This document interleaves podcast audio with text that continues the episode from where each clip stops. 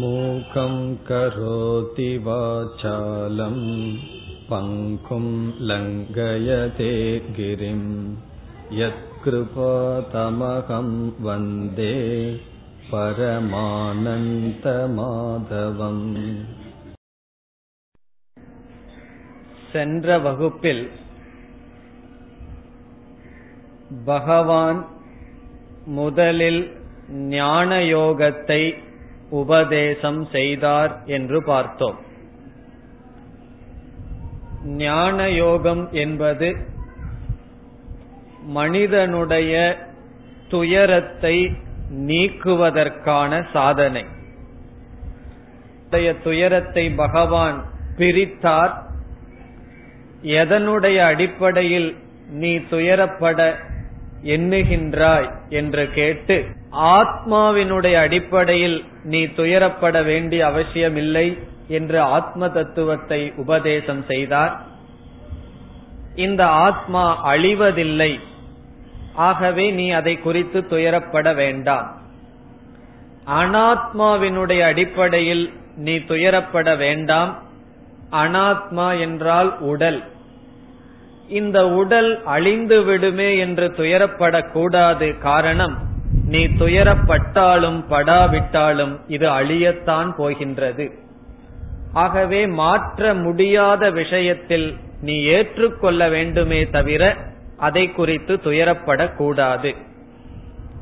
மூன்றாவதாக, தர்மத்தினுடைய அடிப்படையில் நான் துயரப்படுகிறேன் என்று அர்ஜுனன் கூறலாம். அப்பொழுது பகவான் கூறுகின்றார், க்ஷத்ரியனுடைய ஸ்வதர்மம் தர்மத்தை நிலைநாட்டுவது. ஆகவே தர்மத்தினுடைய அடிப்படையிலும் நீ துயரப்படக்கூடாது என்று கூறி, இந்த மூன்று அடிப்படையிலும் துயரத்துக்கு காரணம் இல்லை என்பதை நிரூபித்தார். அதற்கு பிறகு பகவான் அடுத்ததாக எடுத்துக்கொள்ளும் கருத்து கர்மயோகம் என்பதனுடைய முகவுரை. பகவத்கீதை முழுவதிலும் கர்மயோகம் என்பதை பற்றி பகவான் பேச இருக்கின்றார். மூன்றாவது அத்தியாயம் முழுவதும் கர்மயோகத்தை பற்றி பேசுவார். இப்பொழுது பகவான் அறிமுகப்படுத்துகின்றார் கர்மயோகத்தை. இந்த இரண்டாவது அத்தியாயத்தில் இந்த இரண்டாவது அத்தியாயத்தில் கீதையில் உள்ள முக்கியமான கருத்து அனைத்தும் வந்துவிடும். அதேபோல் பதினெட்டாவது அத்தியாயத்திலும் கடைசி அத்தியாயத்திலும் பகவான் முடிவுரையாக அனைத்து கருத்தையும் கூறுவார். ஆகவே இங்கு சுருக்கமாக பகவான் கர்மயோகத்தை பற்றி என்ன கூறுகிறார் என்று நாமும் சுருக்கமாக பார்த்து, மூன்றாவது அத்தியாயத்தை எடுத்து விசாரம் செய்யும் பொழுது விளக்கமாக பார்ப்போம். கர்மயோகத்தை பற்றி பகவான் என்ன கூறுகின்றார் என்றால், முதலில் கர்மயோகம் என்றால் என்ன என்று நமக்கு தெரிய வேண்டும். கர்மயோகம் என்பது நம்முடைய மனதை தூய்மைப்படுத்துவதற்கான சாதனை. மனதில் உள்ள விருப்பு வெறுப்புகளை நீக்கி மனதை அமைதிப்படுத்துவதற்காக சாஸ்திரத்தில் சொல்லப்படும் சாதனைக்கு கர்மயோகம். இந்த கர்மயோகம் என்பது தனியான ஒரு செயல் அல்ல. கோவிலுக்கு செல்வது, பாராயணம் செய்வது என்பது தனியான காலத்தில் செய்ய வேண்டிய செயல். ஆனால் கர்மயோகம் என்பது நாம் செய்கின்ற அன்றாட கடமைகளையே சரியான பாவனையில் செய்வது கர்மயோகம். ஆகவே யாரும் கர்மயோகம் செய்வதற்கு எனக்கு நேரம் இல்லை என்று சொல்ல வேண்டிய அவசியமில்லை. காரணம், நாம் எதை செய்கின்றோமோ அந்த செயலில் நமக்கு இருக்க வேண்டிய பாவனை. ஆங்கிலத்தில் சொன்னால் ஆட்டிடியூட். ஆட்டிடியூட் என்றால் பாவனை. அந்த செயலை செய்யும் பொழுது எப்படிப்பட்ட எண்ணத்துடன் அந்த செயலை செய்ய வேண்டும். செயல் என்றால் காலையில் எழுந்து கொள்வது முதல் கொண்டு உறங்கும் வரை நாம் செய்கின்ற செயல்களில் வைக்கின்ற சரியான பாவனை கர்மயோகம். இந்த கர்மயோகம் என்றால் என்ன, எப்படிப்பட்ட பாவனை வைக்க வேண்டும், எப்படிப்பட்ட செயலை செய்ய வேண்டும், எப்படிப்பட்ட செயலை செய்யக்கூடாது, என்ற விளக்கத்தை எல்லாம் நாம் மூன்றாவது அத்தியாயத்தில் பிறகு பார்ப்போம். இப்பொழுது கர்மயோகத்தை பற்றி பகவான் அறிமுகப்படுத்தும் பொழுது, இந்த கர்மயோகத்தினால் நீ பாபத்தை அடைய மாட்டாய் என்று அறிமுகப்படுத்தி, இந்த கர்மயோகத்தினுடைய பெருமையை முதலில் பகவான் கூறுகின்றார். அதாவது முப்பத்தி ஒன்பதாவது மந்திரத்தில் ஆரம்பித்து நாற்பதாவது மந்திரத்தில் பெருமையை சொல்கின்றார். இரண்டாவது அத்தியாயத்தில் நாற்பதாவது மந்திரத்தில் கர்மயோகத்தினுடைய பெருமையை முதலில் கூறுகின்றார். எந்த ஒரு சாதனையை செய்வதற்கு முன் அந்த சாதனையினுடைய மேன்மையை, பிரயோஜனத்தை, உயர்வை தெரிந்து கொள்ள வேண்டும். ஆகவே பகவான் கர்மயோகத்தினுடைய பெருமை என்ன என்று கூறுகின்றார். முதல் பெருமை என்னவென்றால், இந்த கர்மயோக வாழ்க்கையை ஒருவன் வாழ்ந்தால் அவனுக்கு தோல்வி என்பதே கிடையாது.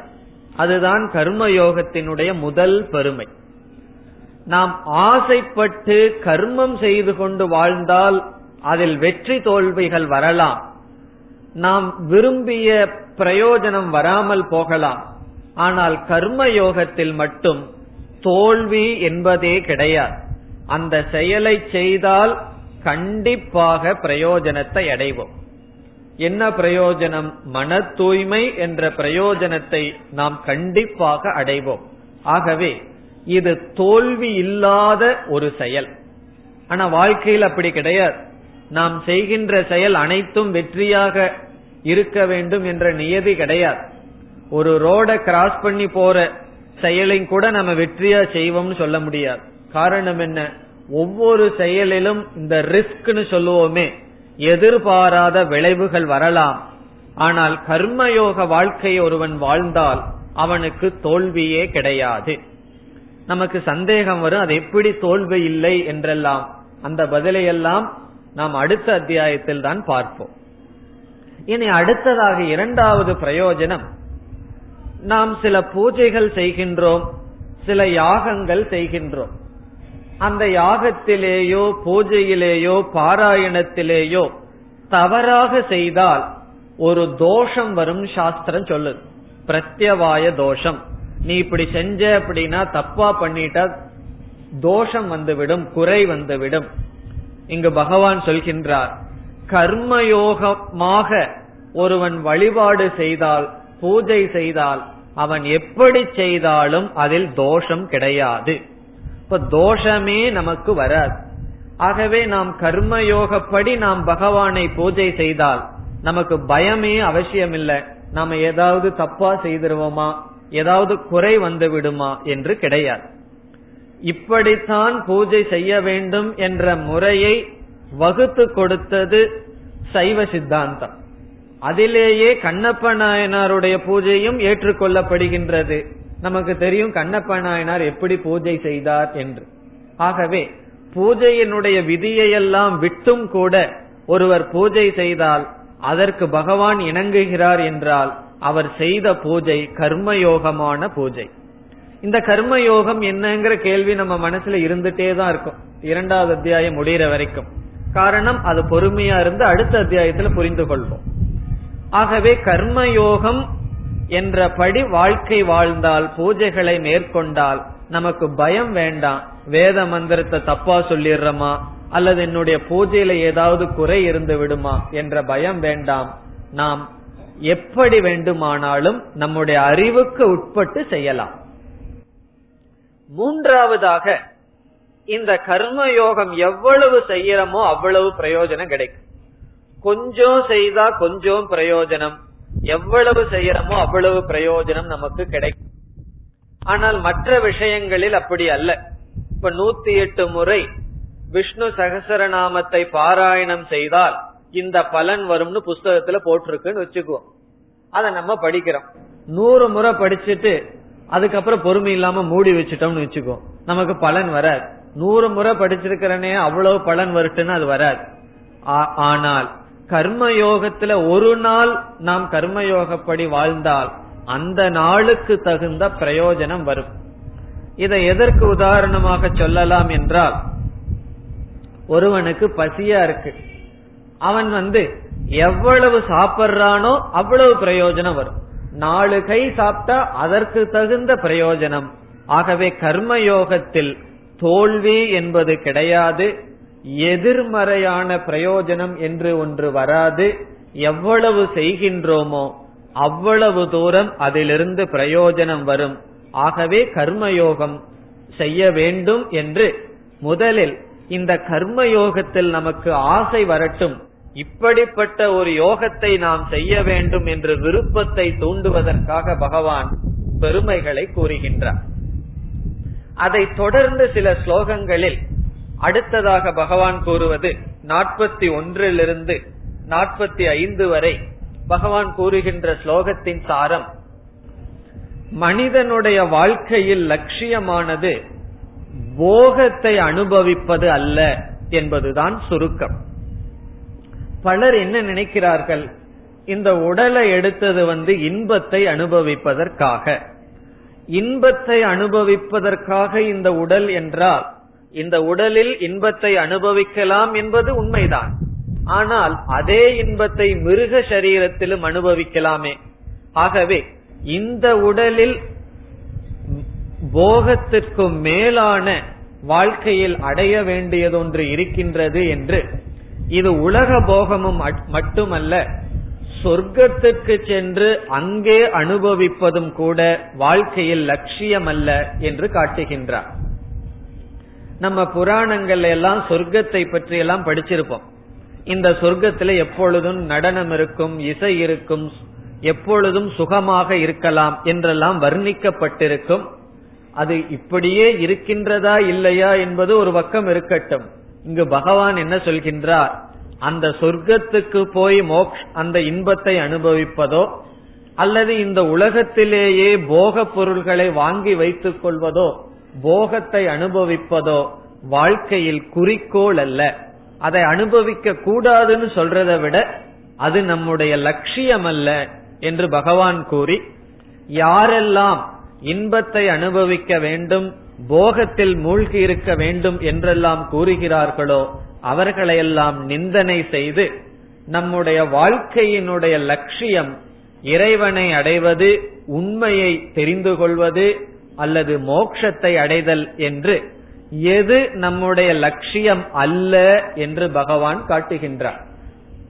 இப்ப பலரே வேதத்தை பயன்படுத்தி எதற்கு பயன்படுத்துகிறார்கள், இந்த லௌகிக சம்பந்தமான ஏதாவதை அடைவதற்கு பயன்படுத்துகின்றோம்.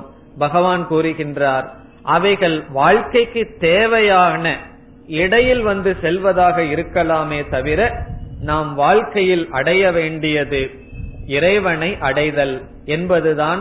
அதைத்தான் வீடு பேறு என்று சொல்கின்றோம்.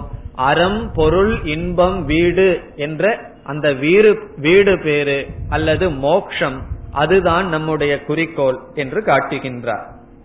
அதை தொடர்ந்து பகவான் நாற்பத்தி நான்காவது ஸ்லோகத்தில், இந்த உலகத்தில் நீ வைராகியத்தை அடைய வேண்டும், திரைகுண்ய விஷயா வேதாகா நிஸ்திரை குண்யோ பவார்ஜுனன் சொல்றார்.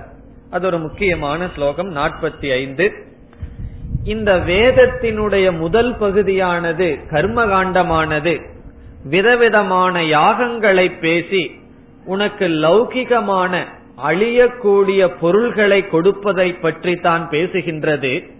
ஆகவே அர்ஜுனா நிஸ்திரை குண்யக பவ, நிஸ்திரை குண்யக என்றால் வைராகியத்தை அடைவாயாக. இந்த அழியக்கூடிய பொருள்களை அடைவதில் நீ வைராகியத்தை அடைவாயாக. ஆகவே என்ன செய்ய வேண்டும், நிர்த்வந்த்வக நீ இருமையிலிருந்து கடந்து செல்ல வேண்டும், நித்திய சத்துவஸ்தக எப்பொழுதும் சத்துவ குணத்தில் இருக்கின்ற மனதை அடைய வேண்டும், ஆத்மவான் உன்னை நீ கட்டுப்படுத்தியவனாக ஆக வேண்டும் என்றெல்லாம் பகவான் உபதேசம் செய்கின்றார். ஆகவே நம்முடைய வாழ்க்கையில் முதல் குறிக்கோள் என்னவென்றால் வைராகியத்தை அடைதல். நாம் இந்த உலகத்தை அனுபவித்தது போதும், இந்த உலகத்தை எவ்வளவோ காலம் இந்த உலகத்தை அனுபவிச்சாச்சு, இருந்தாலும் நமக்கு நிம்மதி வரலையே. இந்த உலகத்தை அனுபவித்து நிம்மதி கண்டவர்கள் யாராவது உண்டா என்றால் கிடையாது. அதை விளக்குவதற்கு பாரத பாகவதத்தில் ஒரு கதையும் கூட உண்டு. யயாதி என்ற மன்னன் இந்த போகத்தை அனுபவித்தான், முதுமையை அடைந்து விட்டான். பிறகு தபம் செய்தான்.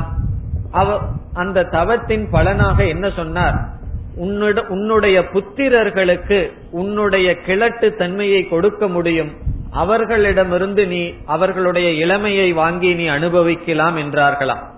அந்த சக்தியை அவன் பெற்றான். பல மகன்களில் கடைசி மகன் தன்னுடைய இளமையை கொடுத்து விட்டான். பிறகு அனுபவித்தார் முதுமை வரை.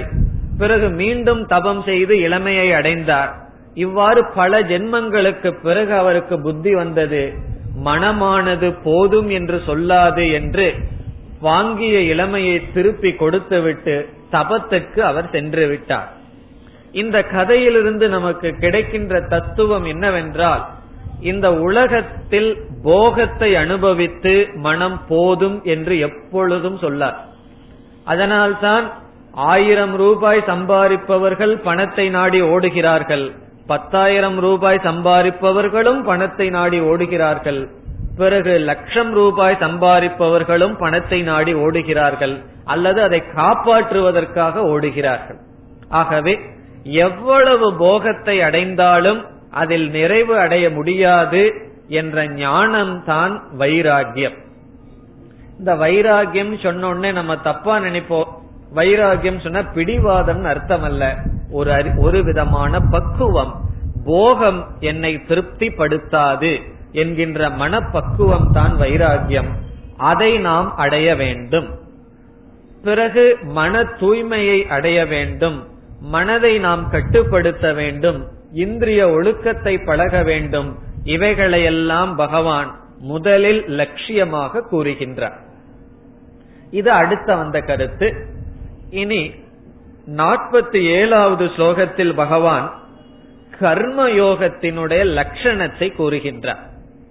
கர்மயோகம் அடுத்த அத்தியாயத்தில் விளக்கப்பட்டாலும் கர்மயோகத்திற்கு ஒரு முக்கியமான லட்சணம் சொல்லப்படுகின்றது. இங்கு என்ன சொல்கின்றார் என்றால், கர்மண்யேவ அதிகாரஸ்தே மா பலேஷு கதாச்சன. அர்ஜுனனுக்கு இயற்கையை பற்றிய ஒரு தத்துவத்தை கொடுக்கின்றார். அர்ஜுனா, மனிதர்களாகிய உங்களுக்கு செயல் செய்வதற்கு மட்டும் தான் தகுதி உண்டு. கர்மணி ஏவ அதிகாரக. இங்கு அதிகாரம் என்றால் தேர்ந்தெடுத்து செயல்படும் வாய்ப்பு. கர்மம் செய்வதற்குத்தான் நமக்கு அதிகாரம் உண்டு. பிறகு எதில் அதிகாரம் இல்லை, தகுதி இல்லை, தேர்ந்தெடுக்கும் வாய்ப்பு இல்லை. மா பலேஷு, கர்ம பலத்தை நிர்ணயிப்பதற்கு நமக்கு அதிகாரம் கிடையாது. இத வந்து நம்ம மேலோட்டமா கேட்டா இது என்ன பெரிய விஷயம்னு தோணும். நம்ம மனதுல வர்ற எல்லா துயரத்துக்கும் இந்த ஒரு வரி நமக்கு புரியாததுதான் காரணம்.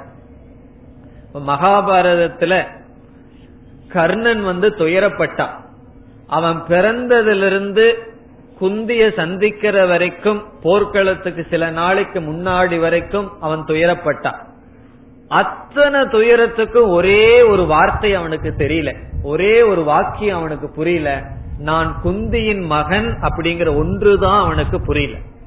நான் குந்தியின் மகன்கிற ஒரு வார்த்தை அவனுக்கு புரிஞ்சதற்கு பிறகு அவனுக்கு அந்த துயரமே கிடையாது. அதற்கு பிறகு ஆயிரம் பேர் நீ தேரோட்டியின் மகன் சொன்னாலும் அவனுக்கு துயரம் இல்லை. ஆகவே சில சமயங்கள்ல நம்ம வாழ்க்கையில பெரிய துன்பத்தை அனுபவிச்சுட்டு இருப்போம். அதுக்கு என்ன காரணம் இருக்கும்? ஒரு சிறிய அறிவு நமக்கு இல்லாம இருக்கும். ஒரு சிறிய அறிவு இல்லாத காரணத்தினால் பெரிய துன்பங்களை சுமந்து கொண்டிருப்போம். அதே போல கர்ணன் அந்த மாதிரி செய்தான். அதே போல நம்ம வாழ்க்கையில எல்லா துயரத்துக்கு காரணம் இந்த பகவான் சொன்ன வாக்கியம் புரிந்து கொள்ளாத காரணம் தான். என்ன சொல்றார்? கர்மத்தில் நமக்கு தகுதி உண்டு, பலனில் தகுதி கிடையாது. நாம் ஒரு செயலை செய்வதற்கு முன் முழு சுதந்திரம் நமக்கு உண்டு. இதை செய்யலாமா, இதை செய்யக்கூடாதா, இதை எப்படி செய்யலாம், முழு சுதந்திரம் நமக்கு உண்டு. அல்லது ஒருவரிடம் ஒரு வார்த்தையை பேசும் பொழுது எதை பேசலாம், எப்படி பேசலாம், அல்லது பேசலாமா இந்த நேரத்தில் இப்படி பேசக்கூடாதா, இந்த சுதந்திரம் நம்மிடம் உண்டு. ஆனால் ஒரு முறை செயலை செய்து விட்டோம் என்று வைத்துக் கொள்வோம், அதற்கு பிறகு என்ன பலன் வருகின்றதோ அந்த பலனில் நமக்கு தகுதி உண்டா, அதிகாரம் உண்டா? கிடையாது. ஒரு செயலை நாம் செய்து விட்டால் அந்த செய்து விட்டதற்கு பிறகு பலன் வேண்டாம் என்று சொன்னால் அது நடக்காது. இப்ப வந்து பசியா இருக்கின்றது, சாப்பிடுவது என்பது நம்முடைய கையில் இருக்கு. இல்ல எனக்கு கொஞ்சம் வேலை இருக்கு, இன்னும் கொஞ்சம் நேரம் கழிச்சு சாப்பிடுறேன்னு சொல்லலாம், அல்லது சாப்பிடலாம். சாப்பிட்டதற்கு பிறகு பசி நீங்கும் என்கின்ற விஷயத்தில் நமக்கு தகுதியே கிடையாது, அதிகாரமே கிடையாது. நாம விரும்பினாலும் விரும்பாட்டாலும் அந்த பலன் வரத்தான் செய்யும், பசி போகத்தான் போகும். இது எல்லா விதத்திலும் ஒரு செயல் செய்வதற்கு முன் நமக்கு அதிகாரம் உண்டு, செயல் செய்ததற்கு பிறகு அதனுடைய விளைவில் நமக்கு அதிகாரம் கிடையாது. ஆனா நம்மளுடைய துயரத்துக்கு என்ன காரணம்?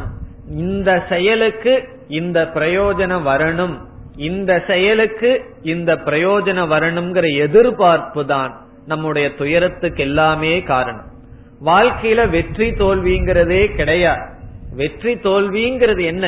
நாம எதிர்பார்ப்புக்கு வெற்றி தோல்வி. ஒருவன் வியாபாரத்தை ஆரம்பிச்சு எனக்கு வெற்றி அடையணும் சொன்னான்னா அவன் வெற்றி அடைஞ்சானா தோல்வி அடைஞ்சானா என்பது எதை குறிக்கின்றது? அவன் எவ்வளவு தூரம் எதிர்பார்த்துள்ளானோ அதனுடைய அடிப்படையில் தான் அவன் வெற்றி அல்லது தோல்வி என்று சொல்வான். ஆகவே வாழ்க்கையில நம்ம ஏதோ செயலை செய்யறோம், செயலை செய்வதை விட பலனில் தான் நம்முடைய கவனம் இருந்து கொண்டு இருக்கின்றது. பலனில் என்றால் எதிர்பார்ப்புகள். இவன் இப்படித்தான் செயல்பட வேண்டும், எனக்கு இப்படிப்பட்ட பொருள் வர வேண்டும் என்றெல்லாம் ஒவ்வொரு செயலிலும் நாம் பலனில் அதிகாரத்தை தேடுகின்றோம். பகவான் சொல்றார், அது உன்னுடைய கையில் கிடையாது, அது என்னுடைய கையில் இருக்கின்றது என்று சொல்கின்றார். ஆகவே நம்முடைய எல்லா விதமான மன சங்கடத்திற்கும் ஒரே ஒரு காரணம், பிரயோஜனத்தில் நம்முடைய அதிகாரத்தை காட்ட விரும்புவதுதான். இங்கு பகவான் சொல்றார், கர்மயோகியினுடைய முதல் லட்சணம் என்ன? நான் என்னுடைய கடமைகளை செய்கின்றேன், அவ்வளவுதான். அந்த கடமைகளிலிருந்து என்ன பிரயோஜனம் வருமோ அது என்னுடைய கையில் கிடையாது. அப்படி என்றால் ஈஸ்வரனுடைய கையில். ஈஸ்வரனுடைய கையிலிருந்து வர்றதை நம்ம எப்படி ஏற்றுக்கொள்ள வேண்டும்? பிரசாதமாக ஏற்றுக்கொள்ள வேண்டும். இப்ப நீங்க ஒரு பூவை வாங்கிட்டு போய் அர்ச்சகர்கிட்ட கொடுக்கிறீர்கள், அவர் பகவானுடைய சந்நிதியில வச்சு எடுத்து கொடுக்கிறார். அந்த பூவை முன்ன வந்து ரொம்ப கவனம் இல்லாம கொடுக்கலாம். பகவானுடைய சந்நிதியிலிருந்து வரும்போது நம்ம அதை எப்படி வாங்குறோம்? ரெண்டு கையும் வச்சு பவ்யமா வாங்குறோம். முதல்ல கொடுக்கும்போது இப்படித்தான் சாதாரணமா கொடுக்கிறோம், வாங்கும் போது நம்மளுடைய பாவனையே மாறிடுது. அதுக்கு என்ன காரணம்? அந்த பூவை அதற்கு பிறகு மோர்க்க நுகர்ந்து கூட பார்க்க மாட்டோம். அதை தலையில வச்சுக்குவோம் அல்லது கண்ணில் வச்சுக்குவோம், வேற ஏதாவது இடத்துல பத்திரமா வைப்போம். காரணம் என்ன? அது பூ அல்ல, பகவானுடைய பிரசாதம். அதே போல கோயில்ல வந்து ஏதோ சக்கரை பொங்கல் கொடுக்கறாங்கன்னு வச்சுக்கோம், அதுல கல் இருக்கு, போய் நாலு பேர்த்திட்ட சொல்லி குறை சொல்லிட்டு இருப்போமா, யாருக்கும் தெரியாம அதை சாப்பிட்டுருவோம். ஆனா வீட்டுல சாப்பிடுற சாப்பாட்டுல கல் இருந்தா எவ்வளவு பிரச்சனை வருது. ஆகவே பகவானிடம் வந்ததுன்னு சொல்லும் பொழுது நம்மளுடைய பாவனை எப்படி மாறிவிடுகின்றது? பகவானிடம் வந்ததுங்கிற புத்தி அங்க இருக்கிறதுனால பாவனை மாறிவிட்டது. இங்கு பகவான் சொல்றார், நீ செய்யற ஒவ்வொரு செயலும் அது பலனாக வரும் பொழுது என்னுடைய பிரசாதமாக நீ எடுத்துக்கொள்ள வேண்டும். அப்படின்னா என்ன? நம்ம வாழ்க்கையில எதையெல்லாம் அனுபவிக்கின்றோமோ, பிரயோஜனம் நமக்கு வந்து வாய்க்கின்றதோ, கஷ்டங்கள் வந்து வாய்க்கின்றதோ, அல்லது நன்மைகள் வந்து வாய்க்கின்றதோ, அவைகள் அனைத்தும் பகவான் கொடுப்பது. இதுதான் கர்மயோகத்தினுடைய முக்கியமான லட்சணம். இந்த அறிவை பகவான் கொடுக்கின்றார். கர்மண்யேவ அதிகாரஸ்தே மா பலேஷு கதாச்சன. பலத்தில் உனக்கு அதிகாரம், தகுதி என்பதே எப்பொழுதும் கிடையாது. பிறகு அடுத்த வரியில் பகவான் சொல்கின்றார், இப்ப கர்மத்தில் தான் நமக்கு அதிகாரம் என்றால், நாம நல்ல கர்மத்தை ஒண்ணு செய்யறோம், நல்ல பாவனையோட செய்யறோம், பகவான் பிரயோஜனத்தை கொடுக்கிறார்னு சொன்னா பகவானுடைய விருப்பு வெறுப்பு படி ஒருவனுக்கு நல்லது, ஒருவன் நல்லதே செஞ்சாலும் அவனுக்கு கஷ்டமான பிரயோஜனம், ஒருவனுக்கு வந்து தவறு செய்தா அவனுக்கு நல்லதை கொடுப்பாரன்னு சொன்னா பகவான் சொல்றாரு அதுவும் நான் செய்வதில்லை. நீ எப்படிப்பட்ட ஆட்டிடியூட், எப்படிப்பட்ட பாவனையில் கர்மத்தை செய்கின்றாயோ அதற்கு தகுந்தாற்போல் பலனை நான் உனக்கு கொடுக்கின்றேன். ஆகவே இந்த பலனும் கூட செயல் செய்வதற்கு முன் நம்முடைய சங்கல்பத்தினால் வருவது. நம்முடைய கடமைய வந்து சொர்க்கத்துக்கு போகணும் அல்லது சுகத்தை அனுபவிக்கணுங்கிற எதிர்பார்ப்புல செஞ்சா புண்ணியம் வரலாம். நம்முடைய கடமையை கர்ம யோகமாக செய்தால் பகவான் என்ன செய்வார், அதற்கு தகுந்த மன தூய்மை, மோட்சத்துக்கு தகுதி, அதை நமக்கு பகவான் கொடுப்பார். ஆகவே மா கர்ம பல ஹேதுகு பூஹு, இதனுடைய பொருள் நீ கர்மத்துக்கு முன் சங்கல்பம் செய்து காமியமான பிரார்த்தனையை செய்து காமியமான பிரயோஜனத்தை வரவைத்துக் கொள்ளாதே, அதை கர்மயோகமாக செய்ய வேண்டும் என்று கர்ம பலனை நீ உருவாக்காதே என்று பகவான் கூறுகின்றார். இப்படி கேட்டவுடன் ஒருவனுக்கு சந்தேகம் வந்து விடலாம், கர்மம் செய்வதற்கு தான் எனக்கு யோகியதை இருக்கின்றது, பிரயோஜனத்தை பகவான் கொடுக்கிறார்னு சொன்னா நான் எதற்கு கர்மத்தை செய்ய வேண்டும், பேசாம ஒண்ணுமே செய்யாம இருந்துட்டு போலாமேன்னு சொன்னா பகவான் சொல்றார் அகர்மணி தே சங்கக மாஸ்து, அதாவது கர்மம் செய்யாமல் இருப்பதிலும் நீ ஆசை கொள்ளாதேன்னு சொல்ற. இப்ப கர்மத்துலதான் செயல் செய்வதில் உனக்கு தகுதி உண்டு, பிரயோஜனத்துல தகுதி இல்லைன்னு சொன்னா ஆகவே செயல் செய்யாம நான் இருக்கட்டுமானா அதுவும் செய்யாதே சொல்ற. அது ஏன் செய்யக்கூடாதுன்னு பிறகு சொல்வார். ஆகவே செயல் செய்வதில் நமக்கு தகுதி உண்டு, அதனுடைய பலனில் நமக்கு தகுதி இல்லை, சக்தி இல்லை. இதே கருத்தை புரிந்து கொள்வதற்கு வேறு ஒரு உதாரணம் கூறினால், ஒரு வேடன் வந்து ஒரு அம்பை வைத்துக் கொண்டு ஏதோ ஒரு பறவை என்று அம்பை விட்டு விடுகின்றார். இவன் அம்பை விடும் வரை இவனுக்கு வந்து அதிகாரம் உண்டு இந்த செயல்ல, அவன் அம்பை விடலாம், அம்ப விடாமே இருக்கலாம், அல்லது வேறு ஒரு பக்கமும் அவன் விடலாம். ஒரு முறை தன்னுடைய அம்பை அவன் விட்டு விட்டால் என்றால் அவன் விட்டதற்கு பிறகு பார்க்கின்றான் அவனுடைய குழந்தையானது குறுக்கே வருகின்றது. அவன் தானே அந்த கர்மத்தை செய்தான், அந்த கர்மத்தினுடைய பலனில் அவனுக்கு தகுதி இருக்கின்றதா, அதை அரெஸ்ட் பண்றதுக்கு அவனுக்கு சக்தி இருக்கா? அவன் சொல்லலாம் நான் தானே விட்டேன், விடுவதற்கு முன்னாடி அவனுக்கு தகுதி உண்டு, அந்த அம்பை விட்டதற்கு பிறகு அவனுக்கு தகுதி கிடையாது.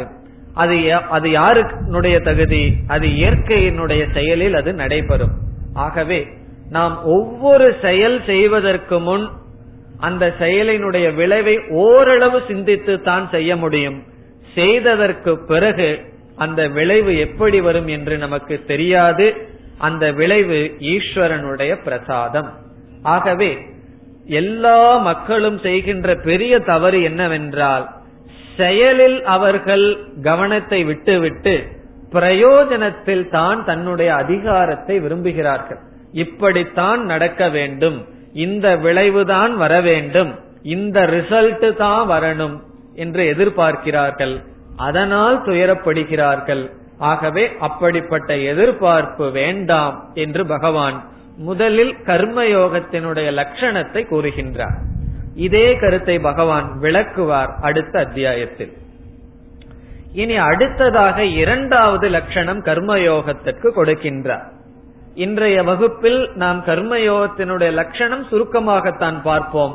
அடுத்த வகுப்பில் தான் கர்மயோகத்தை முழுமையாக எடுத்துக்கொண்டு விளக்குவோம். அடுத்த லட்சணம் நாற்பத்தி எட்டாவது ஸ்லோகத்தில் சமத்துவம் யோக உச்சதே என்று சொல்கின்றார். சமமாக இருத்தல் கர்மயோகம் என்பது கர்மயோகத்தினுடைய அடுத்த லட்சணம்.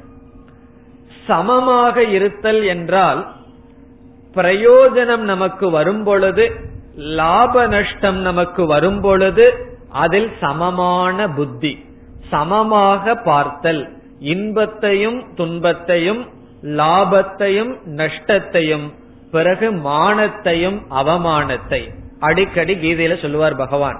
இன்ப துன்பம், மான அபமானம், லாப நஷ்டம் இவைகளை சமமாக பார்த்தல் கர்மயோகம். எப்படி சமமாக பார்க்கணும், அதெல்லாம் பிறகு பார்க்கின்ற விஷயம். இனி அடுத்ததாக பகவான் கர்மயோகத்தை பற்றி கூறும் பொழுது மீண்டும் ஒரு பெருமையை சொல்கின்றார். சாதாரணமாக ஒவ்வொரு ஜீவராசிகளும் கர்மத்தினால் பந்தப்படுகின்றது. ஆனால் அதே பந்தப்படுத்தும் கர்மத்தை கர்மயோகமாக செய்தால் பந்தத்திலிருந்து விடுபடுவதற்கு கர்மமானது பயன்படும் என்று கூறுகின்றார். யோக கர்மசு கௌஷலம் என்று ஐம்பதாவது ஸ்லோகத்தில் குறிப்பிடுகிறார். கௌஷலம் சொன்னா இந்த பந்தப்படுத்துகின்ற கர்மத்தையே நமக்கு மோட்சத்து கர்மத்தையே மோட்சத்துக்கு சாதனமாக பயன்படுத்துவதுதான் கர்மயோகம். அல்லது நமக்கு தெரிஞ்ச உதாரணம், நம்ம கால்ல முள்ளேறி விட்டது என்றால் என்ன சொல்வார்கள், ஒரு முள்ளை இனி ஒரு முள்ளால் கிளைய வேண்டும். கிளைஞ்சதுக்கு அப்புறம் அந்த முள்ளை குத்திக்குமான்னா கிடையாது, அதையும் நாம் தூக்கி எறிந்து விடுவோம். அதே போல பந்தப்படுத்துகின்ற கர்மத்தை மோட்சத்திற்காக பந்தத்திலிருந்து விடுதலை அடைவதற்காக பயன்படுத்துவது கர்மயோகம் என்று மூன்று முக்கியமான கருத்து கர்மயோகத்தை பற்றி பகவான் சொல்லியிருக்கார். அதாவது கர்மத்தில்தான் உனக்கு தகுதி இருக்கு, பிரயோஜனத்தில் இல்லை. பிறகு சமத்துவம் என்பது கர்மயோகம், கர்மயோகத்தை மோட்சத்திற்காக பயன்படுத்துதல் என்று கூறி, இந்த கர்மயோகத்தில் தோல்வி என்பது கிடையாது, இதில் பிரத்யவாய தோஷம் பாபம் என்பது வராது, ஓரளவு செய்தாலும் அதனுடைய பிரயோஜனத்தை அடையலாம் என்றெல்லாம் கூறி பகவான் கர்மயோகத்தை பற்றியும் முடித்து விடுகின்றார். அதற்கு பிறகு இறுதியாக பகவான் சொல்கின்றார், இந்த கர்மயோகத்தினுடைய பலன் என்னவென்றால் வைராகியம், மன தூய்மை, விவேக சக்தி, பிறகு இறை நாட்டம், பகவானை தெரிந்து கொள்ள வேண்டும் என்கின்ற விருப்பம், அந்த தெரிந்து கொள்கின்ற தகுதி, மனதிற்கு தகுதி, இவைகளெல்லாம் அடையப்படும் என்று பகவான் கர்மயோகத்தினுடைய மேன்மையை சொல்லி கர்மயோகத்தை பற்றி பேசி முடித்து விடுகின்றார். இதோடு இரண்டாவது அத்தியாயத்தில் பகவானுடைய உபதேசத்தை முடிக்கின்றார். அர்ஜுன் இந்த அத்தியாயத்தை முதல்ல என்ன பார்த்தோம், குரு சிஷ்யனாகிய கிருஷ்ணனும் அர்ஜுனனும் அறிமுகப்படுத்தப்பட்டு அர்ஜுனன் துயரத்தில் இருக்க துயரத்தை நீக்குவதற்காக முதலில் ஞான யோகத்தை பகவான் கூறி, பிறகு இந்த ஞான யோகம் மனதில் செல்ல வேண்டும் என்றால் கர்மயோகம் என்ற சாதனையை செய்ய வேண்டும், அப்பொழுதுதான் ஞானத்தை நாம் அடைய முடியும் என்று கூறி முடித்தார். இப்பொழுது அர்ஜுனன் ஒரு கேள்வியுடன் வருகின்றான். இரண்டாவது அத்தியாயத்தின் கடைசி பகுதியில் அர்ஜுனன் ஒரு கேள்வியை கேட்கின்றான். பகவான் அதற்கு பதில் கொடுக்கின்றார். அர்ஜுனனுடைய கேள்வி ஐம்பத்தி நாலாவது ஸ்லோகத்தில் வருகின்றது. அவனுடைய கேள்வி என்ன, பகவானுடைய பதில் என்ன, இதுதான் இரண்டாவது அத்தியாயத்தினுடைய கடைசி கருத்து. அர்ஜுனனுடைய கேள்வி,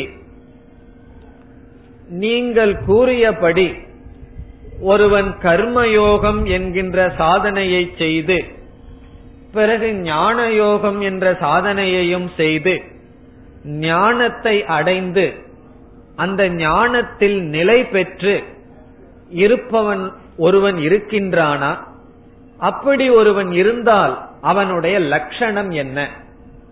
இதற்கு அர்ஜுனன் பயன்படுத்துகின்ற சொல் ஸ்தித பிரக்ஞக. ஸ்திதம் என்றால் திருடமான, நிச்சயமான, ஆழ்ந்த, பிரக்ஞக என்றால் ஞானம். ஸ்தித பிரக்ஞக என்றால் திருடமான ஞானத்தை உடையவன் அல்லது ஞானத்தில் நிஷ்டையடைந்தவன், ஞானத்தில் ஊறி இருப்பவன், அவனுடைய லட்சணம் என்ன? அப்படி ஒருவன் இருக்கிறான். அர்ஜுனனுக்கு சந்தேகம். நீங்க சொல்றபடி கர்மயோகமெல்லாம் செய்து ஞானத்தை அடைந்து அந்த ஞானத்தில் நிஷ்டை பெற்றவன் இருந்தால் அவனுடைய லட்சணம் என்ன? கேட்கின்றான் அர்ஜுனன். ஸ்தித பிரக்ஞஸ்ய கா பாஷா. ஸ்தித பிரஜ்ஞனுடைய, ஸ்தித பிரஜ்ஞன் சொல்வது ஞானத்தில் நிலை பெற்ற ஞானி, அந்த ஞானியினுடைய பாஷா, அவனுடைய வார்த்தை என்ன?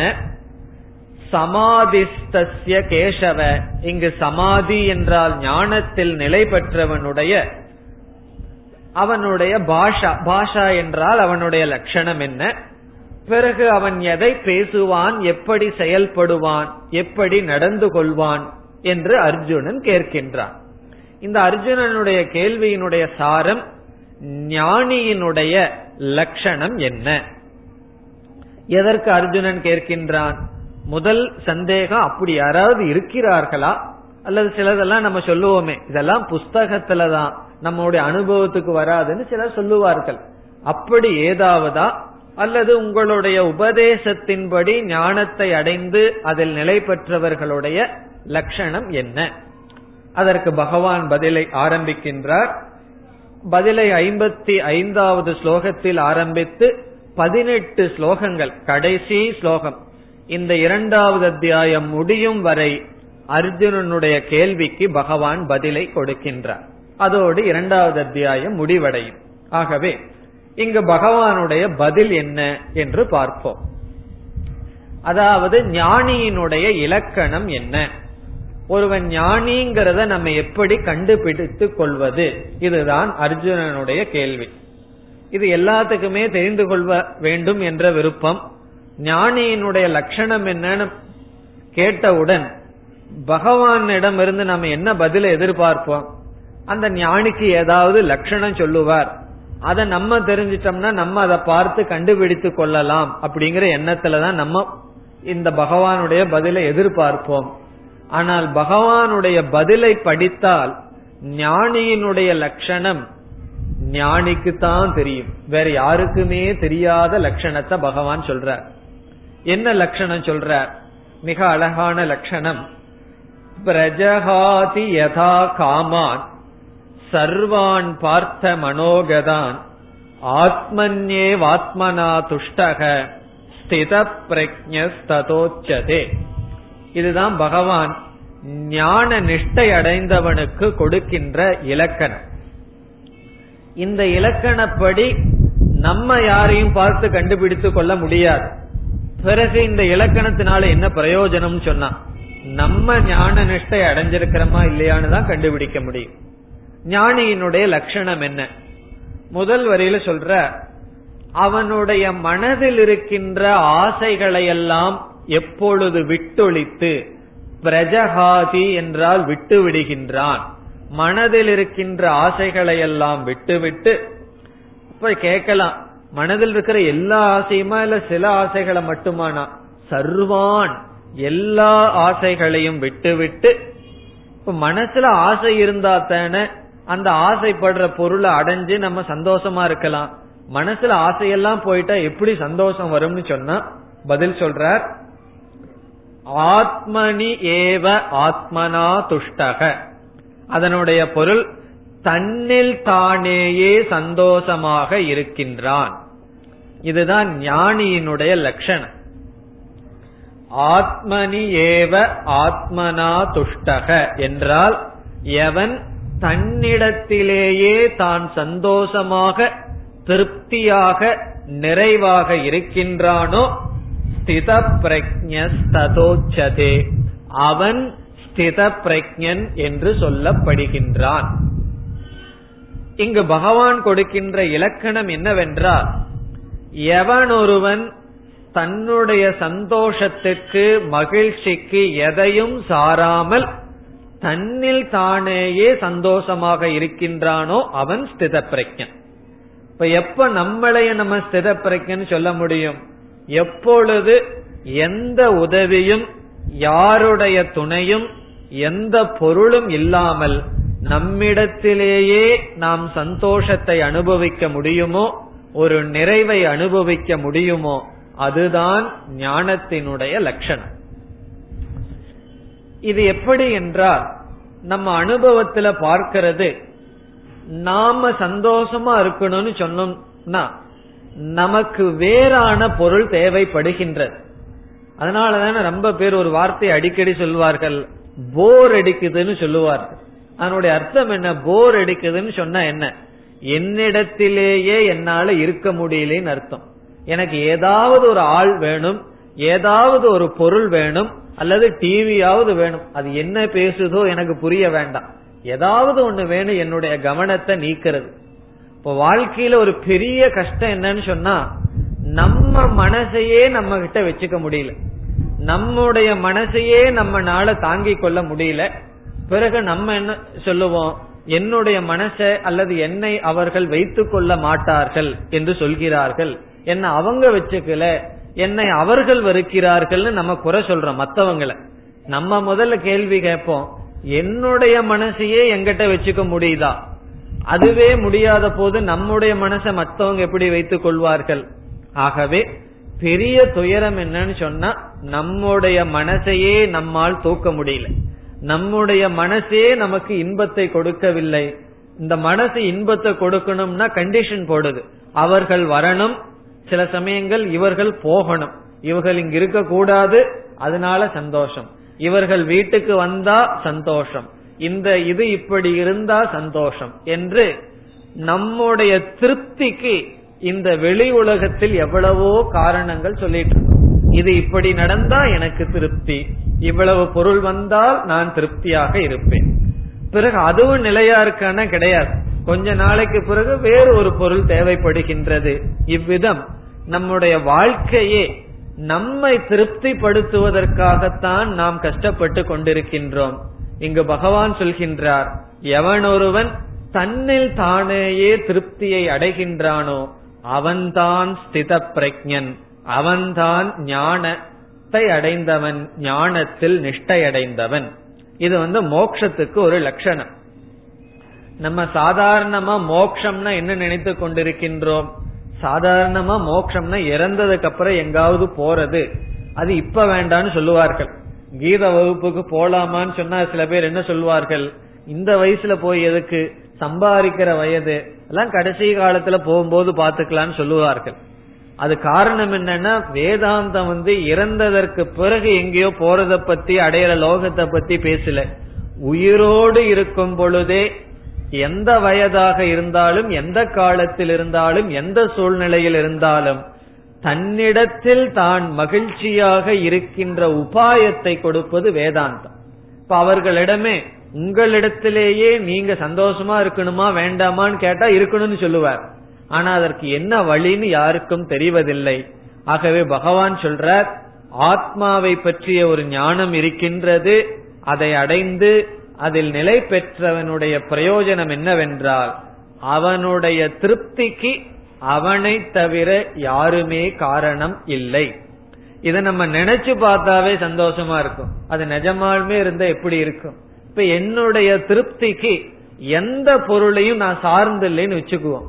ஒரு திருடன் வந்து டிவி திருடிட்டு போயிட்டான்னா நமக்கு துக்கம் வருமா? கண்டிப்பா வராது. காரணம் என்ன? அதை சார்ந்து என்னுடைய துக்கம், என்னுடைய சுகம் கிடையாது. அதே போல துக்கமும் சரி, வயசானவங்களுக்கெல்லாம் அதெல்லாம் துக்கம். அதனாலதான் சாமி சொல்வார், டிவிங்கிறதுக்கு என்ன அர்த்தம் தெரியுமோ? சின்ன குழந்தைகளுக்கல்ல, பெரியவங்களுக்கு தலை வலியா, டீனா தலை, வீணா வலி. காரணம் என்ன? அந்த சத்தம் பெரியவங்களுக்கு கஷ்டமா இருக்கு, குழந்தைகளுக்கு சந்தோஷமா இருக்கு. ஆகவே சில பொருள் நம்மளைய விட்டு போனா சுகம், சில பொருள் நம்மளை தேடி வந்தா சுகம்னு சொல்லிட்டு இருக்கோம். இதெல்லாம் என்ன? நம்மளைய திருப்திப்படுத்துறதுக்கு வெளியே இருக்கின்ற சாதனங்கள். இங்கு பகவான் சொல்றார், ஸ்தித பிரக்ஞன்னு சொல்றவன் தன்னில் தானேயே திருப்தியாக இருப்பவன். இப்ப இந்த லட்சணத்தை வச்சுட்டு யாரெல்லாம் ஸ்தித பிரக்ஞன்னு நம்ம கண்டுபிடிக்க முடியுமா? அவர்கள் தன்னில் தானேயே சந்தோஷமா இருக்காங்களா துக்கமா இருக்காங்களா நமக்கு எப்படி தெரியும்? ஆகவே இந்த லட்சணத்தை வந்து பகவான் வந்து மற்றவர்களிடம் சோதிக்கிறதுக்காக சொல்லல, அர்ஜுனனுக்கு அவரவர்களுக்காக பகவான் சொல்கின்றார். வேதாந்தம் படிச்சதுக்கு அப்புறம் மற்றவங்களை போய் நம்ம சோதிச்சுட்டு இருக்க கூடாது. நீ இப்படி இருக்கிறியே, அப்படி இருக்கியே, சாஸ்திரம் இப்படி சொல்லி இருக்கேன்னு சொல்லு. வேதாந்தம் படிச்சுட்டு நம்மளைத்தான் நாம் சோதிக்க வேண்டும். அப்படித்தான் பகவான் லட்சணத்தையும் கொடுக்கின்றார். ஆகவே ஸ்தித பிரக்ஞனுடைய ஒரே லட்சணம் தன்னில் தான் திருப்தியாக இருத்தல். சரி நாளை காலையில இருந்து என்னிடத்தில் நான் திருப்தியா இருக்கிறேன்னு நம்மளால எல்லாம் முடிவு பண்ணி இருக்க முடியாது. தன்னில் தானே திருப்தியாக இருக்க வேண்டும் என்றால் முதல் நிபந்தனை அந்த தன்னை தெரிந்து கொள்ள வேண்டும். எல்லாத்தையும் கண் என்னிடத்திலேயே நான் திருப்தியா இருக்கிறேன்னு போய் கண்ணை மூடின உடனே யார் ஞாபகம் வருது? யாராவது நம்ம பகைவர்கள் அல்லது வீட்டுல யாரெல்லாம் இருந்து தேவையற்ற வார்த்தைகளை சொல்லி கஷ்டப்படுத்துறாங்களோ அவங்கதான் நம்ம மனசுல ஞாபகம் வரும். காரணம் என்ன? நான் எனதுன்னு சொல்லும் பொழுது நாம் அனாத்மாவை அல்லவா புரிந்துள்ளோம். ஆகவே இந்த சுகமான ஆனந்தமான ஆத்மாவை தெரிந்தால்தான் ஒருவன் தன்னில் தான் அமைதியாக இருக்க முடியும், மகிழ்ச்சியாக இருக்க முடியும். ஆகவே அந்த ஆத்ம தத்துவத்தை தெரிந்து கொள்வது இந்த பிரயோஜனத்திற்கான காரணம். இவ்விதம் பகவான் முதல் மூன்று ஸ்லோகத்தில் இதே கருத்தை கூறுகின்றார். இதே கருத்தை பகவான் விளக்குகின்றார். அவனுக்கு கஷ்டமான சூழ்நிலை வந்தா வெறுக்கிறதில்ல, சுகமான சூழ்நிலை வந்தா அந்த சூழ்நிலை தொடர வேண்டும் என்று விரும்புவதில்லை. நாபிநந்ததி நத்வேஷ்டி என்றெல்லாம் பகவான் ஸ்தித பிரக்ஞனுக்கு லட்சணத்தை முதல் மூன்று ஸ்லோகத்துல சொல்லிடுறார். பிறகு கடைசி நான்கு ஸ்லோகத்துல மீண்டும் ஸ்தித பிரக்ஞனுடைய லட்சணத்தை சொல்லுவார். பிறகு இடையில் இருக்கிற ஸ்லோகம் எல்லாம் பகவான் எதற்கு பயன்படுத்துகிறார் என்றால், இப்ப அர்ஜுனன் எதற்காக இந்த கேள்வியை கேட்டான்னு பகவான் சிந்திக்கிறார். இப்போ ஒருவர் வந்து ஒரு கேள்வியை கேட்டா அதுக்கு நம்ம பதில் கரெக்டா சொல்ல தெரியணும். அதெல்லாம் பகவத்கீதையிலிருந்து படிச்சுக்கணும். நம்ம போய் ஒருவரிடம் ஒரு கேள்வியை கேட்போம், அவர் பதில் ஒரு மணி நேரம் சொல்லிட்டு இருப்பார். சொன்னதுக்கு அப்புறம் நான் இந்த கேள்வியை கேட்கலன்னு அதுக்கப்புறம் நம்ம அவங்ககிட்ட சொல்ல வேண்டியது இருக்கு. அவர் வேற ஏதோ கேள்விக்கு வேற ஏதோ பதில் சொல்லிட்டு இருப்பார். ஆகவே ஒருவர் ஒரு கேள்வியை கேட்டா அந்த கேள்வியினுடைய சாரம் என்ன, எதற்காக கேட்கிறார்கள் என்று பகவான் புரிந்து கொண்டு கேட்காத கேள்விக்கு நம்ம பதில சொல்லிடணும். இப்ப அர்ஜுன எதுக்கு இந்த கேள்வியை கேட்டான்? ஸ்தித பிரக்ஞை யாருன்னு சொல்லி வேடிக்கை பாக்குறதுக்கா கேள்வியை கேட்டான்? யாரெல்லாம் ஸ்தித பிரக்ஞன்னு நான் பாத்துட்டு வர்றதுக்கு கேட்கல, அவன் ஸ்தித பிரக்ஞன் ஆக வேண்டும் என்று கேள்வியை கேட்டான். ஆகவே பகவான் அடுத்த ஸ்லோகங்களில் இந்த ஸ்தித பிரக்ஞனாக ஆவதற்கான உபாயத்தை சொல்கின்றார். இந்த பகுதியில ரெண்டு கருத்து, ஒன்று ஸ்தித பிரக்ஞ லட்சணம், இனி ஒன்று ஸ்தித பிரக்ஞன் ஆவதற்கான மார்க்கம். எப்படி ஸ்தித பிரக்ஞன் ஆவது, அதற்கான வழியையும் பகவான் சொல்றார். அது அர்ஜுனன் கேட்கல, ஸ்தித பிரக்ஞன் ஆகிறது எப்படின்னு கேட்கல. பிறகு அவன் கேட்ட கேள்வியினுடைய தாத்பரியம் என்ன, சாரம் என்ன, ஸ்தித பிரக்ஞன் ஆவதற்கான வழியை கேட்கின்றான். இப்போ உங்களிடம் ஸ்தித பிரக்ஞனுடைய லட்சணத்தை மட்டும் சொல்லிட்டு போனா மனசுல ஒரு கேள்வி எஞ்சி நிற்கும், அப்படிப்பட்ட ஸ்தித பிரக்ஞன் ஆவது எப்படி?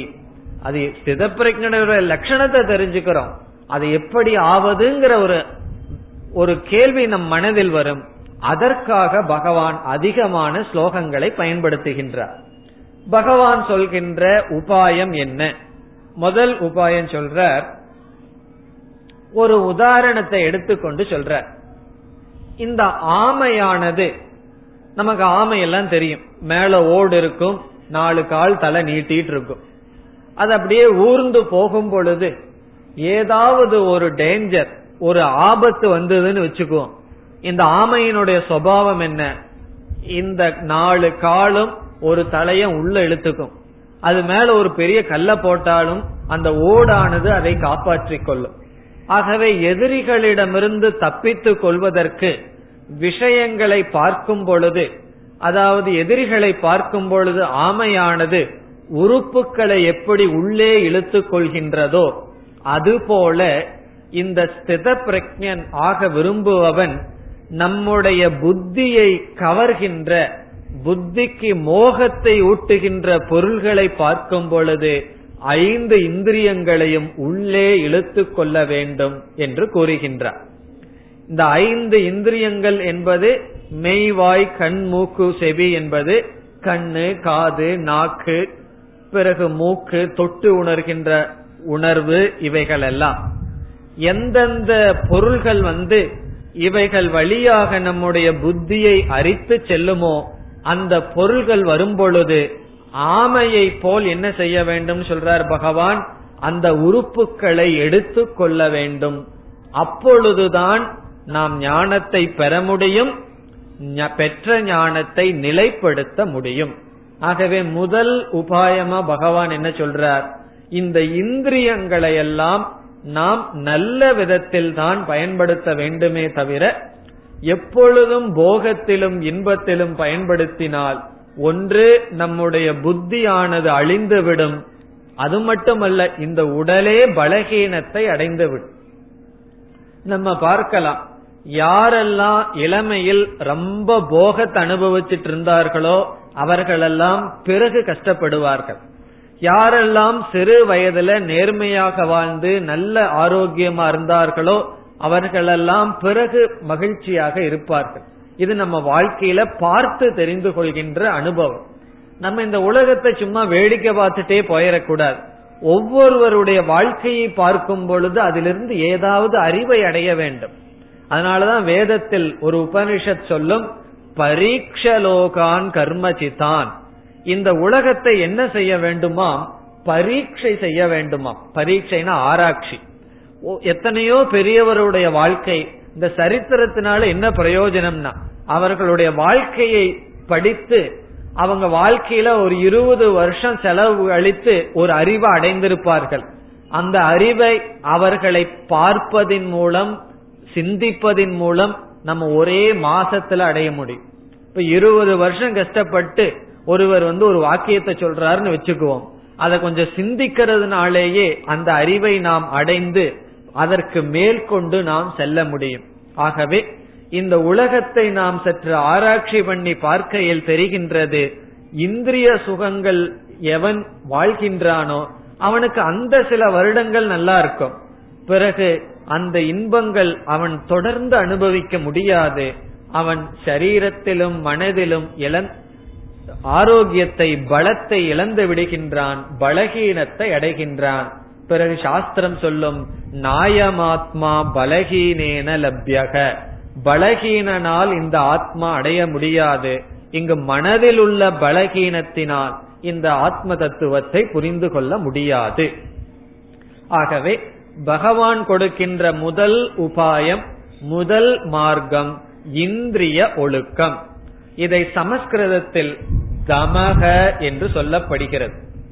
தமக என்றால் இந்திரியத்தில் ஒழுக்கம். இந்திரியத்தில் ஒழுக்கம் சொன்னா பார்க்க கூடாது, பேசக்கூடாது, சாப்பிடக்கூடாது, கேட்க கூடாதுன்னு அர்த்தம் அல்ல. இவைகளையெல்லாம் போகத்திற்காக பயன்படுத்த கூடாது. பார்த்தல், கேட்டல், சுவைத்தல், செயல்படுதல், விவகாரத்திற்கு இருக்க வேண்டுமே தவிர போகத்திற்கும் அளவுக்கு மீறி செல்லக்கூடாது. அவ்விதம் சென்று விட்டால் அதனுடைய பலன் என்ன, முதல்ல ஞானமே வராது, அப்படி வந்திருந்தாலும் நிலை பெறாது. ஆகவே ஸ்தித பிரஜ்ஞனுடைய ஸ்தித பிரஜ்ஞன் ஆவதற்கு முதல் நிபந்தனை பகவான் சொல்றது, முதல்ல ஞானம் வரணும், அந்த ஞானம் நிஷ்டையா மாறணும், ஞானத்துல நிலை பெறணும். ஞானம் வர்றதுக்கும் சரி, ஞானத்தில் நிலை பெறுவதற்கும் சரி, முதல் ஒழுக்கம் இந்திரிய கட்டுப்பாடு அல்லது தமக. இனி இரண்டாவது ஒழுக்கமாக பகவான் சொல்ற, இந்த கண்ணு காது இவைகளை எல்லாம் கட்டுப்படுத்தணும்னு வச்சுக்குவோம், அதற்கு மனசு கொஞ்சம் கட்டுப்பட்டு இருக்கணும். இந்த மனசுல வேகம் ரொம்ப இருக்க இருக்கத்தான் இந்த மனமானது இந்திரியங்கள் வழியாக செல்லும். ஆகவே சற்று மனம் அமைதியாக இருந்ததுன்னு வச்சுக்குவோம், இந்த மனசுங்கிறது உள்ள இருக்கிற போர்ஸ் மாதிரி, அது மனசு வந்து ரொம்ப போர்ஸா இருந்தா என்ன ஆகும், கண் காது இவைகளெல்லாம் அந்தந்த விஷயங்களில் சென்றுவிடும். ஆகவே மன கட்டுப்பாடு, இதை சாஸ்திரத்தில் சமக என்று சொல்லப்படுகிறது. அது இரண்டாவதாக பகவான் கொடுக்கின்ற காரணம், அதாவது மார்க்கம் உபாயம். ஒன்று மன கட்டுப்பாடு, இனி ஒன்று இந்திரிய கட்டுப்பாடு. இந்திரிய கட்டுப்பாடு எதற்கு என்றால் இந்த ஞானத்தை நிலைப்படுத்துவதற்கு, மன கட்டுப்பாடு என்றால் அதே காரணம், ஞானத்தை அடைவதற்கு, ஞானத்தை நிலைப்படுத்துவதற்கு இந்திரிய கட்டுப்பாடு மன கட்டுப்பாடை உபாயமாக சொல்கிறார். பிறகு மனதை கட்டுப்படுத்தும் பொழுது சிலருக்கு ஒரு சந்தேகம் வரும், நான் மனசை எல்லாம் கட்டுப்படுத்தினாலும் அந்த பொருள் இருக்கிற ஆசை மனசிலிருந்து போகலையே, இப்போ ஒரு பொருளை நான் அனுபவிப்பதில்லைன்னு முடிவு பண்றோம். ஆனாலும் அந்த பொருள் இருக்கிற ஆசை மனசில் இருக்கேன்னு சொன்னா பகவான் சொல்றார், அத ரசவர்ஜம்னு சொல்றார். அந்த ஆசையானது கொஞ்ச நாள்ல போய்விடும். இந்த ஞானத்தில் நிஷ்டை அடைந்தவுடன் அந்த ஆசையானது போய்விடும். ஆகவே அது தவறு கிடையாது. சில பேர் இதெல்லாம் தப்பா சொல்லுவார்கள். இந்திரிய கட்டுப்பாடெல்லாம் செய்தால் எப்படின்னு சொன்னா, இந்த ஓடுகின்ற தண்ணீருக்கு நம்ம டேம் கட்டுறது போல பிறகு ஒரு காலத்துல இதெல்லாம் பொத்துட்டு வந்துடும். ஆகவே நீ என்ன செய்யணும்னா மிருகத்தை போல உன்னுடைய இந்திரியம் என்னதெல்லாம் சொல்லுதோ அதெல்லாம் செய்யு சொல்வார்கள். அப்படி பேசுகின்ற தத்துவவாதிகள் எல்லாம் உண்டு. இந்திரிய கட்டுப்பாடு வேண்டாம், மன ஒழுக்கம் வேண்டாம், எப்படி வேண்டுமானாலும் இருந்து கொள்ளலாம்னு பேசுகின்ற ஆன்மீகவாதிகளும் உண்டு. அது முற்றிலும் தவறு. அவர்கள் என்ன காரணம் சொல்றாங்கன்னு சொன்னா, இதையெல்லாம் கட்டுப்படுத்தினா மனசில் இருக்கிற ஆசை போகாதே, வெளி தோற்றத்துல தான கட்டுப்படுத்துறாயின்னு சொல்லுவார்கள்.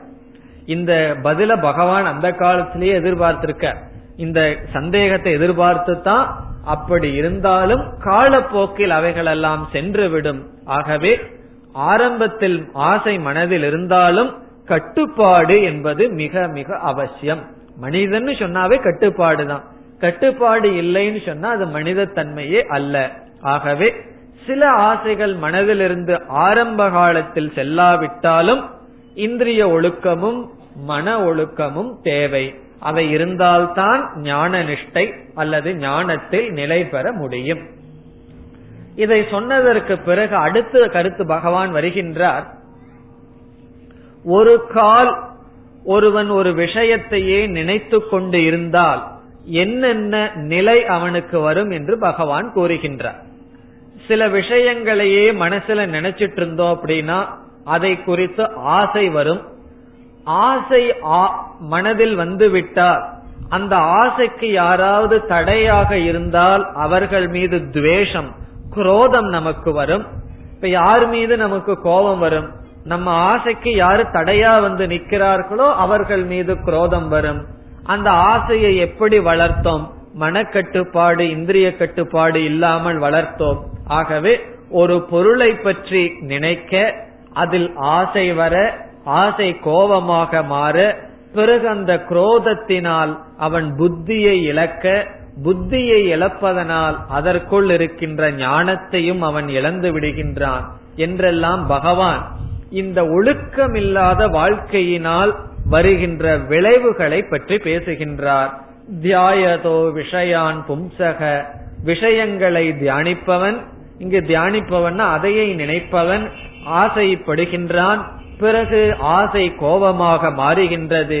கோபத்தில் அவன் புத்தியை இழந்து விடுகின்றான்.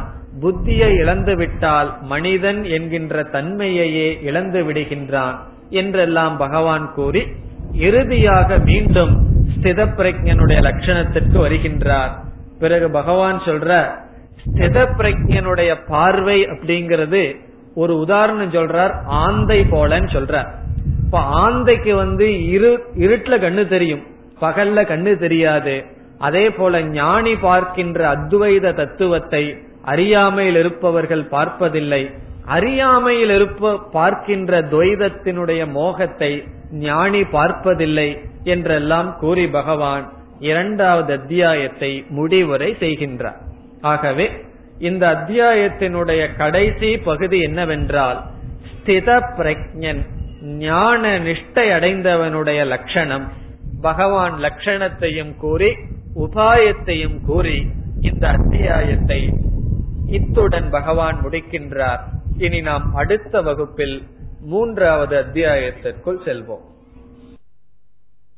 ஓம் பூர்ணமத பூர்ணமிதம் பூர்ணாத் பூர்ணமுதச்யதே பூர்ணஸ்ய பூர்ணமாதாய பூர்ணமேவாவசிஷ்யதே. ஓம் சாந்தி சாந்தி சாந்தி.